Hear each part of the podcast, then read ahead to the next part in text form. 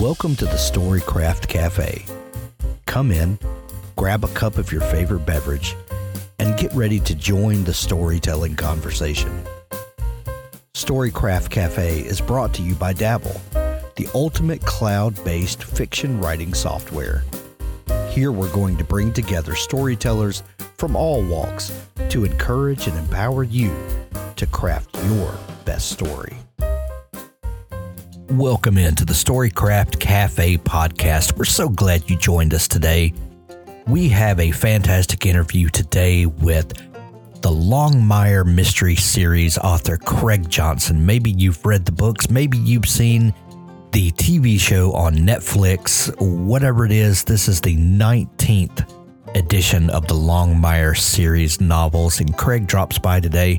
He had a very busy day before heading out on book tour, but he stopped by long enough to talk to us a little bit about Longmire writing the modern Western and what it means to write a series for this long. Hang on tight and join us as we talk with Craig.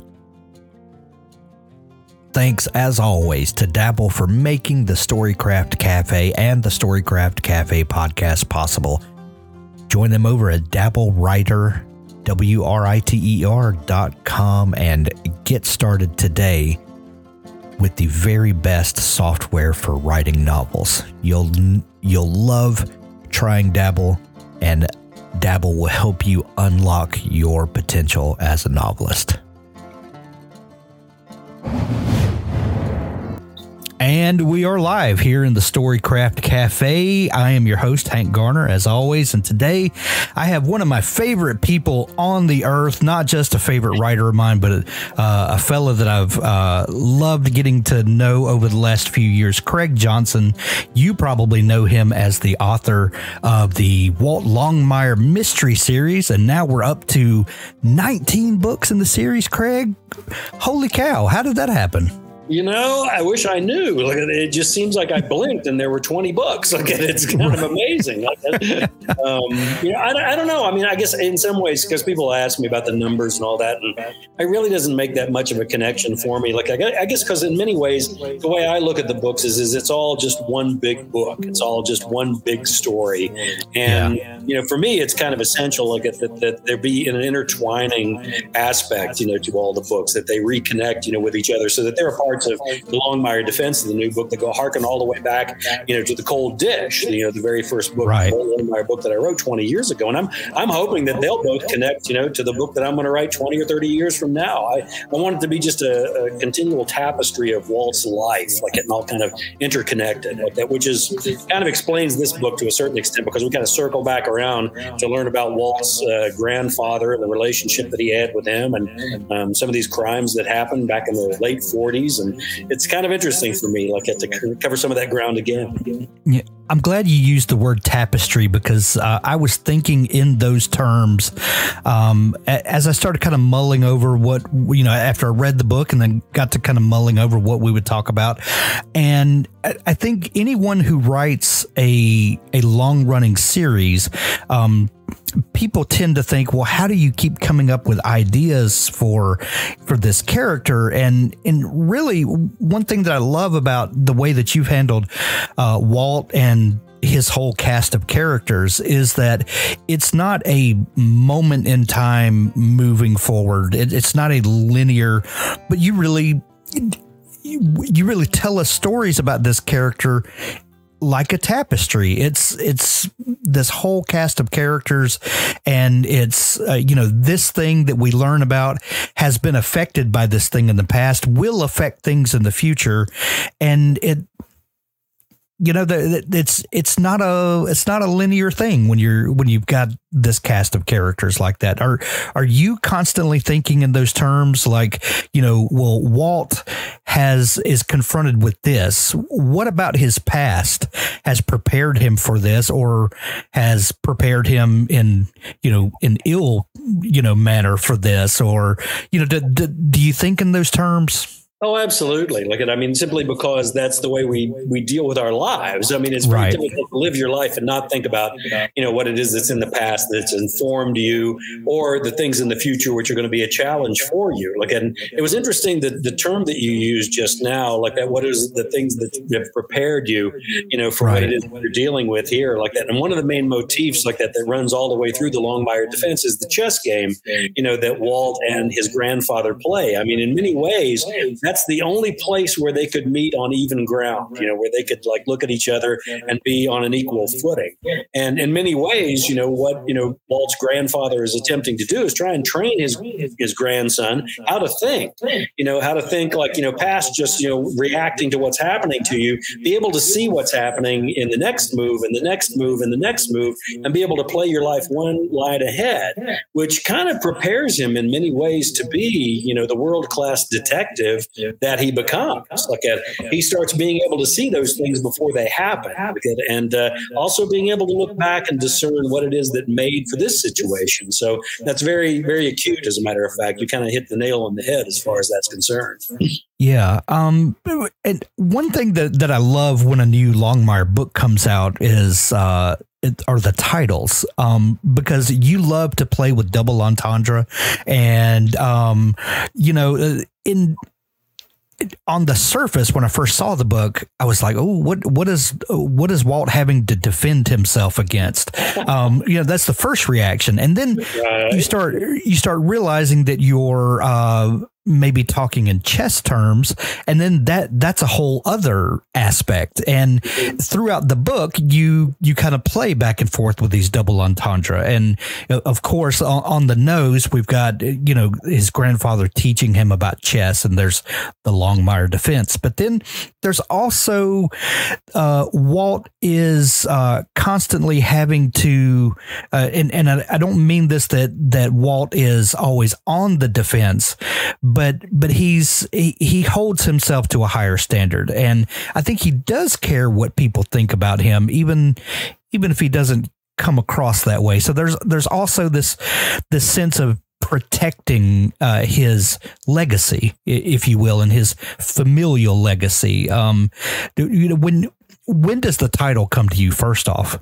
Well, I mean, it's always like that. You know, you think you have a title, but sometimes it can change because the book changes. Sure. Um, yeah. But also in response to what you were saying there too, like that. I mean, you know, for Walt to be defending himself a little bit, like in some ways, Walt is a little bit in the wrong um, in this yeah. book. Because you know i mean i like to think of walt as the most ecumenical fair-minded you know investigator on the face of the earth. He's a very much believer in innocent until proven guilty. But with that past relationship that he has with his grandfather it's almost as if he's rooting for his grandfather to be guilty um, of a most heinous crime like that that's the investigation of the book and so it, it, kind of puts him on you know thin ice a little bit like that. And it's interesting to see how an awful lot of people in the community who actually knew lloyd longmire the older members of the community like that you know maybe knew him a little bit better than walt knew him. Um, you know he, he's constantly having to defend this investigation that he's mounting. And uh, for me that was fun to put walt in that kind of a situation because it's not a place that he's been for the last 19 books. Right, right. Uh, another thing that I love when a new Longmire book comes out is uh, are are we going to um, are we going to be in Wyoming or are we going to travel a bit? Is this going to be a? And I I read somewhere you had um you had referenced like a like a, a, a professional ball team where you have at home games and travel games, and I was like, that's exactly what what you have done with this series. And you know, sometimes we're at home, sometimes we're traveling, um, but by doing that, um you know you you never you know it's kind of if we go back to what we were talking about earlier the the the the way people think that a book series goes linearly um and but by doing that you allow us to uh, to see things uh, different things to see how aspects of Walt's character will play out because of these new uh, characters and new situations. And and like the last book you know we we take a major trip, you know, and uh, you know, and everything that that that that word uh, entails. Um, Absolutely. How do you start thinking about when when it's time for a new book and you're planning that? where the setting is going to take place and how that setting is going to affect the story that you're going to tell. Well, I mean, you know, you're you're absolutely right, and of course, you know, you have to look back at the mechanics of this type of thing, like that. Whenever I was starting to write the books, like that, um, you know, it, it, everything in, in, crime fiction at that point in time was very much noir. It was all like you know, uh, gritty, dirty, you know, detectives burying bodies in their backyards, that type of things. And so I thought, okay, well, what if you did the sheriff of the least populated county in the least populated state? That would be something different, wouldn't it? Well, I didn't take into consideration how many people can you kill in the least populated county in the least populated state before before it becomes right. kind of ludicrous. Look at and so right. very rapidly I came to the conclusion that you know what Walt's going to have to be like a ball team and like play some away games here. Yeah. Because uh, and the other thing is is like the element for that was that you know have you ever noticed that in a lot of these novels the character will do the most amazing job, um, you know, just crack this incredibly complex case like and bring heavy hitters down like that and do this amazing job and then the next novel comes out and nobody remembers they did that. Well, right. that's not the way it works. Like it's certainly not in that that, yeah. that kind of business. Like if you develop a reputation as being someone who is extraordinarily capable and extraordinarily able, like you know, to do this, well, then people are going to come knocking on your door. You're going to get some phone calls that say, "Hey, I've got this case that's got me baffled, and I was wondering if you would be willing to come by and maybe take a look at this and see what you could do with it, like that." And so that gave me the opportunity to kind of like move Walt around, you know, geographically, emotionally, intellectually, all those kind of things. And that's kind of important, I think, also in a series simply because, you know, Westerners in the West, that's one thing, but Westerners in the context of, say, Philadelphia or right. Vietnam in 1968 or, you know, Absaroka County when you're six years old. You know, I mean, these are very, very different environs like that. And that can be very informative of the character and tell you things about them that you normally would never come to um, when they're in their comfort zone and in their, their usual environment. It's it's kind of like the the Jessica Fletcher problem. You know, with Murder She Wrote, how many dead bodies can you stack up in this little town in Maine? exactly, like you know, and so and that's that's why it's also fun, like at to kind of escape, like at in different situations, like at, and find different points in Walt's history where we find a, a crime or a clue to something that happened that was very informative of him. Now, the trick with that, of course, is, is that if you're going to write one of those type of books, a cold case type book, the key element there is, is there has to be some sort of like modern day connection.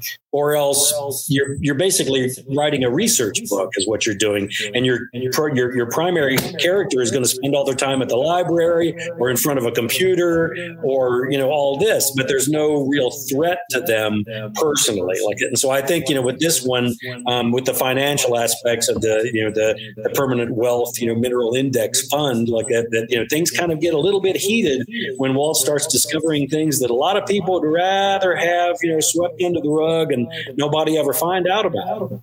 Right. You know the uh, one of the the things about uh, one of the uh, the things that people love about a small town is the close community and and the fact that you know your neighbors and they're they become like family. And that's also one of the detriments of a small community is that everybody knows your business and everybody knows everybody's business. Absolutely. and and therein uh, lie mysteries right Absolutely. Look at, and, and then the other thing is, is a lot of people think they know uh, the backstory right. of these situations like that, whereas there might have been a little bit more to it than anybody might have suspected. Um, yeah. I mean, one of my favorite scenes in the entire book, like it's the one where Lucian Connally, you know, makes Walt stop the truck, and they're standing there, you know, in the you know in, in the median of the highway, um, having this argument like that about you know who Walt's grandfather was and why he might have done the things that he did, like that, and so you know, it, it's always interesting to me because you think you know people when you meet them, but you don't. You don't know right. who they were. You don't know who they're going to become. And so you're dealing with three different people is what you're dealing with, but you only get the one right now. And so to me, that's always, you know, fun to find out and unearth some of that information and see just who they might have been. It might be somebody completely different than what you might have suspected. Yeah.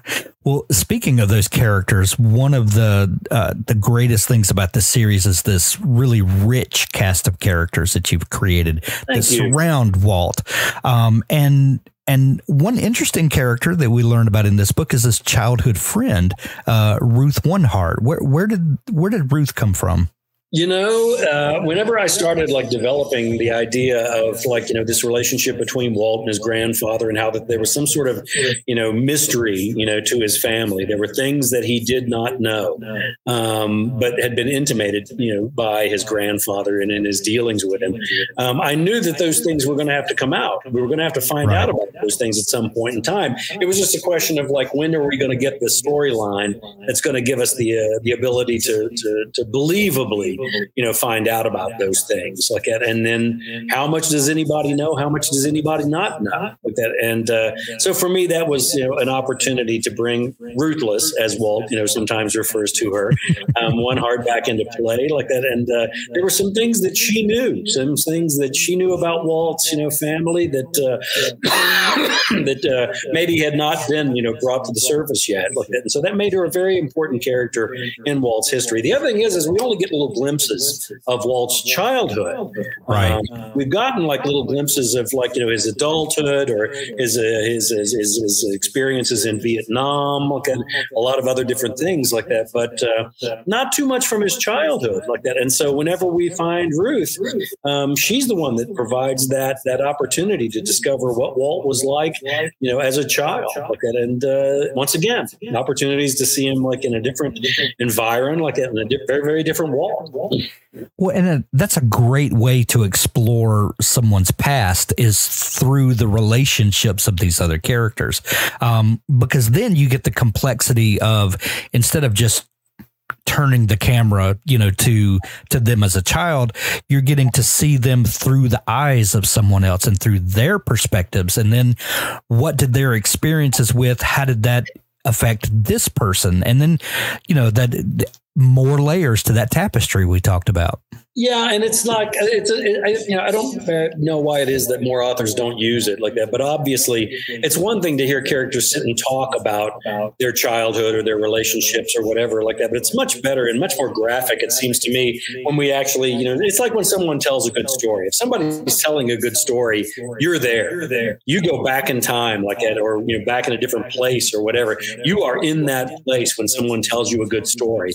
And so for me, one of the challenges, like in trying to tell the stories, is being able to sweep, you know, the reader up, like to take them back to that point in time, and have them have it be believable for them, like that, that they've actually that they're they're now in, into that in, into that little instance, you know, from the past, you know, and it it can be a great deal more revealing like, for them when they read that, I believe. Yeah, absolutely. Um, when you when you start a new book, um, do you have research that you think ahead of time? Okay, I I need to learn about this. How does this actually work? And I would imagine uh, this deep into a series, research probably gets a little easier. You probably have cultivated contacts and. How, how is that working for you, and, and how do you start thinking about the things that you will need to know before you start the writing? Oh, I don't know if it gets easier like that because you know the research is always different. You know, with each Yeah. book, you're always delving into something completely different. Like, and in this book, you know, for me, I was delving into the financial world, which you know, probably the best indication I can give you of that is when Walt is trying to explain the, you know, the the permanent wealth mineral index fund, you know, to Ruby, his, his dispatcher.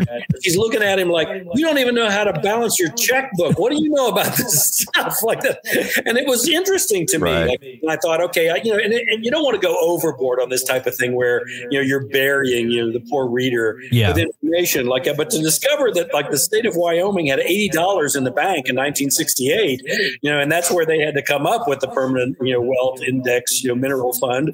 Um, that was an idea that they borrowed, I think, from Nevada or from Alaska, um, you know, just to, to remain solvent like that. That was just an incredible thing for me to to take into consideration like that, and then to think, you know, how that fund works, how was it implemented, you know, and how could it possibly be abused, you know, in some ways, like at, um, which made for that connection for Walden in the modern day, where you know people are trying to hide not only millions but billions of dollars. Right. Right. And uh, boy, you know, you start talking, you know, what's the old statement? You know, a million here, a million there. And pretty soon you're talking about some serious money. Like that. Well, you're also talking about a serious threat, you know, for Yeah. people to, you know, try and keep that kind of information, you know, under the radar. Yeah.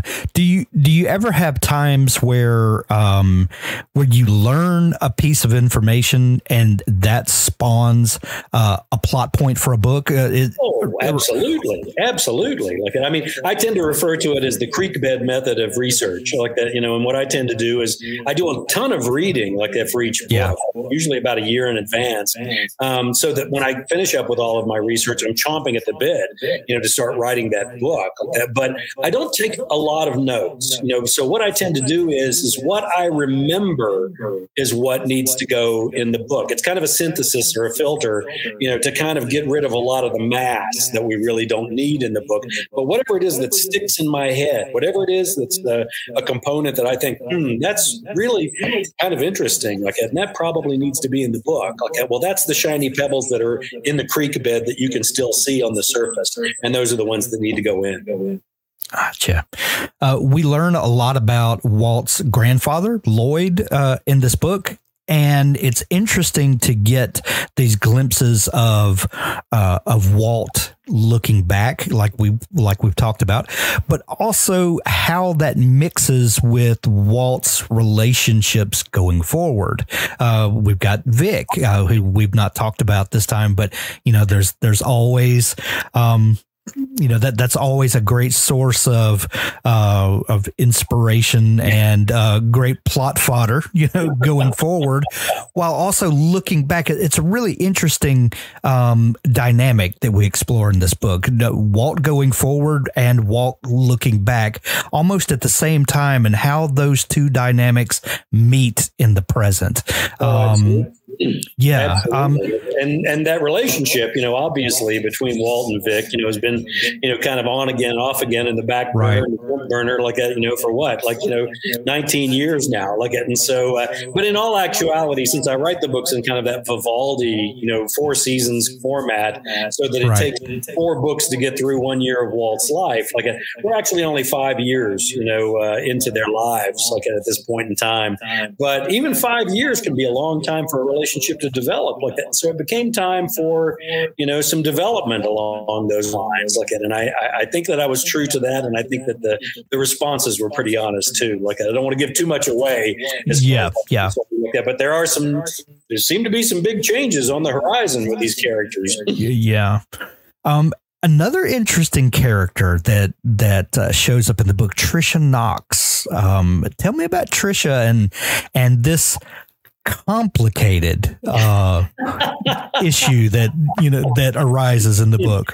Well, you know, I mean, that's the thing. Like that is, is that when you live in a, in a in an area that's you know kind of known for its tourism, like there are an awful lot of people that are rushing to get from the Black Hills over to Yellowstone, like that here in Wyoming, and to do that, they have to go through the Bighorn Mountains, and sometimes that puts them, you know, in contact with the uh, the, the sheriff of Absaroka County, Walt Longmire.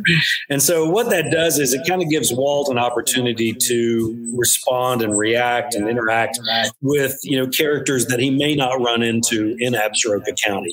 It gives him the availability to, get to stretch himself a little bit. Let's see, you know, where where where those limitations are as far as how much responsibility he'll take for these different people. And Trisha Knox, like with her car going off the road up there, you know, in the search and rescue mission up in the mountains, you know, is also almost one of the catalysts um, in getting this entire situation and this entire ball rolling in the Longmire defense. Um, but then her situation becomes much much more complex uh, as the as the storyline goes on.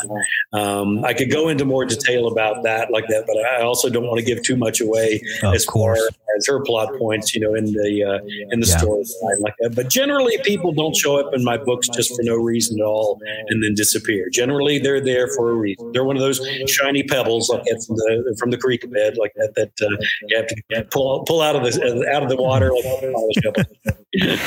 We we've talked in the past, Craig, about uh, how much I loved the Longmire television show that that began. Uh, was it I can't remember what network it was on originally, but it wound up at Netflix. Mm, it was um, on A and E for the first A and E. That's and then that was on the tip of my tongue, and I couldn't say it. Um, and and I I try to for for people that have not seen the show uh, or not read the books or or one or the other, I try to tell them that they are um, connected but not the same. Uh, mm-hmm. They should be taken uh, each for what they are. They are they're very connected, and I feel like the the TV show was very true to the books, mm-hmm. but not always, and and not in a bad way, but just different. Um, and and the television show should be taken as a as a whole single thing. I feel like it's a it's a complete story arc, and it's satisfying to the end. Oh, absolutely. It's an entity unto itself. It's what yes. I, the way I describe it is two separate but equal universes. you know, yeah, it, it's yeah. kind of difficult, you know, in a 42 page teleplay. I mean, one of the first meetings that I had with the producers, they said, your books don't break down into a 42 page teleplay. And I was like, thank goodness. right. Thank you. you. reading them for goodness sake. And so, you know, I, I, think, you know, what they did was kind of cherry pick, you know, and go through yeah. and take in pieces, you know, from all the different books, like, and, and then come up with their own story storylines like for that 42 minute format, which is perfectly reasonable. And yeah, I think you're absolutely right. They stay very, very true to the tone, to the feel, and everything of the books. But I think in many ways, they also did me a, a miraculous favor by not slavishly following the books because whenever someone comes up to me and says, Well, I would read the books, but I don't have to because I've seen the TV show. And I'm like, right. Well, in all actuality, you've only scratched the surface, you know, of the iceberg. You need to go ahead and dive into the books. You know, if you really Absolutely. love characters, this world, jump in there like that and, and, discover a whole new world. As a matter of fact. Yeah. Uh, is there any temptation to to go back to the screen with uh, with Walt and company? Oh yeah, I mean, you know, we're here, we're six years after you know the, they completed production of the last season, sixth season, and uh, we're still one of the top ten to twenty shows on Netflix every you know other amazing. Week. And so the, the, show seems to have like a longevity like that. I don't know if Netflix or Warner Brothers actually thought that that was going to happen. But you know, we're consistently hearing the stories about the potential for you know television movies, you know, more episodes and that type of thing like that. And I know that the actors are you know fully in in favor of like you know attempting yeah. to resurrect like that. And so it just it may take a while for you know Warner Brothers to come around to that. Sure. There's nothing that you know big corporations love better than making money by not doing doing nothing like that. That's what right. right. So, um, so we'll see what happens. Like yeah. Well, the cast was absolutely perfect. So I hope that that all that remains the same, if possible. You know, we're we're talking about we're talking about well, I'm not going to be here. The one so to tell them they can't be in it again. I'm not going to be the one to tell them that. Like that right. Right. Pretty adamant about wanting to get back in there and doing it again. Right. So the uh, the new book, the Longmire Defense, number 19 in the Longmire series. Uh, 20 is a big number coming up. Craig, uh, have you started thinking about book 20 and are you in the process yet? I actually already turned that one in like that. I actually finished the first draft and I actually turned it in like that um, just before because it, I generally don't get those done like that before I go out on tour like that. But this yeah. one, you know, wrote very very quickly like that, and uh, it's called First Frost is the title. Like that, and uh, where the title comes from is like whenever cowboys switch over from their straw hats over to their wool hats, like it's the first frost.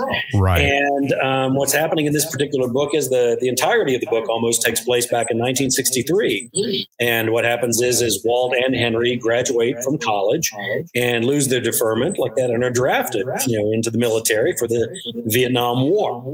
And so Henry has to uh, report to Fort Polk, Louisiana, and Walt has to report to uh, Parris Island off South Carolina, like that. So it leads to this epic Route 66 road trip for two 22 year old Walt and Henry and uh, the question is, how far do they get before they get into trouble? And the answer is not very far at all. Not very far, as we would expect. Well, I, what a perfect way to to cap 20 in a series than than uh than that um Craig, you're uh, you love being from from Ucross, Wyoming, and your Twitter handle even is uh, Ucross Pop twenty five, if I if I remember right. You're right. Uh, and for forever, the population has been Ucross Population twenty five.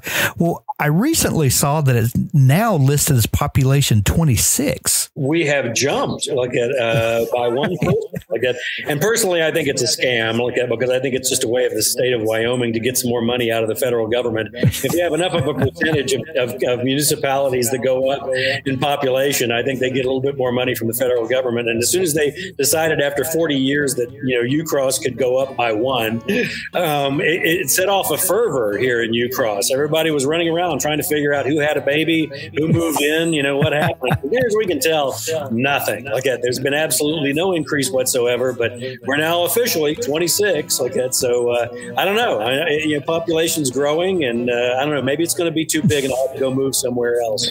That's hilarious. That's hilarious. The Longmire Defense comes out September 5th, which is uh, when we're recording this. That's next Tuesday. Uh, if you're listening to this on the podcast channel, it it will uh, you can go to your local bookstore and go grab it today. Uh, we'll also put links to it where you can grab it from Amazon. Craig, always a pleasure to catch up. Uh, book 19, Longmire Defense, amazing. Uh, can't wait for book 20. Thank you, buddy. Thank you, sir. That's our episode for today.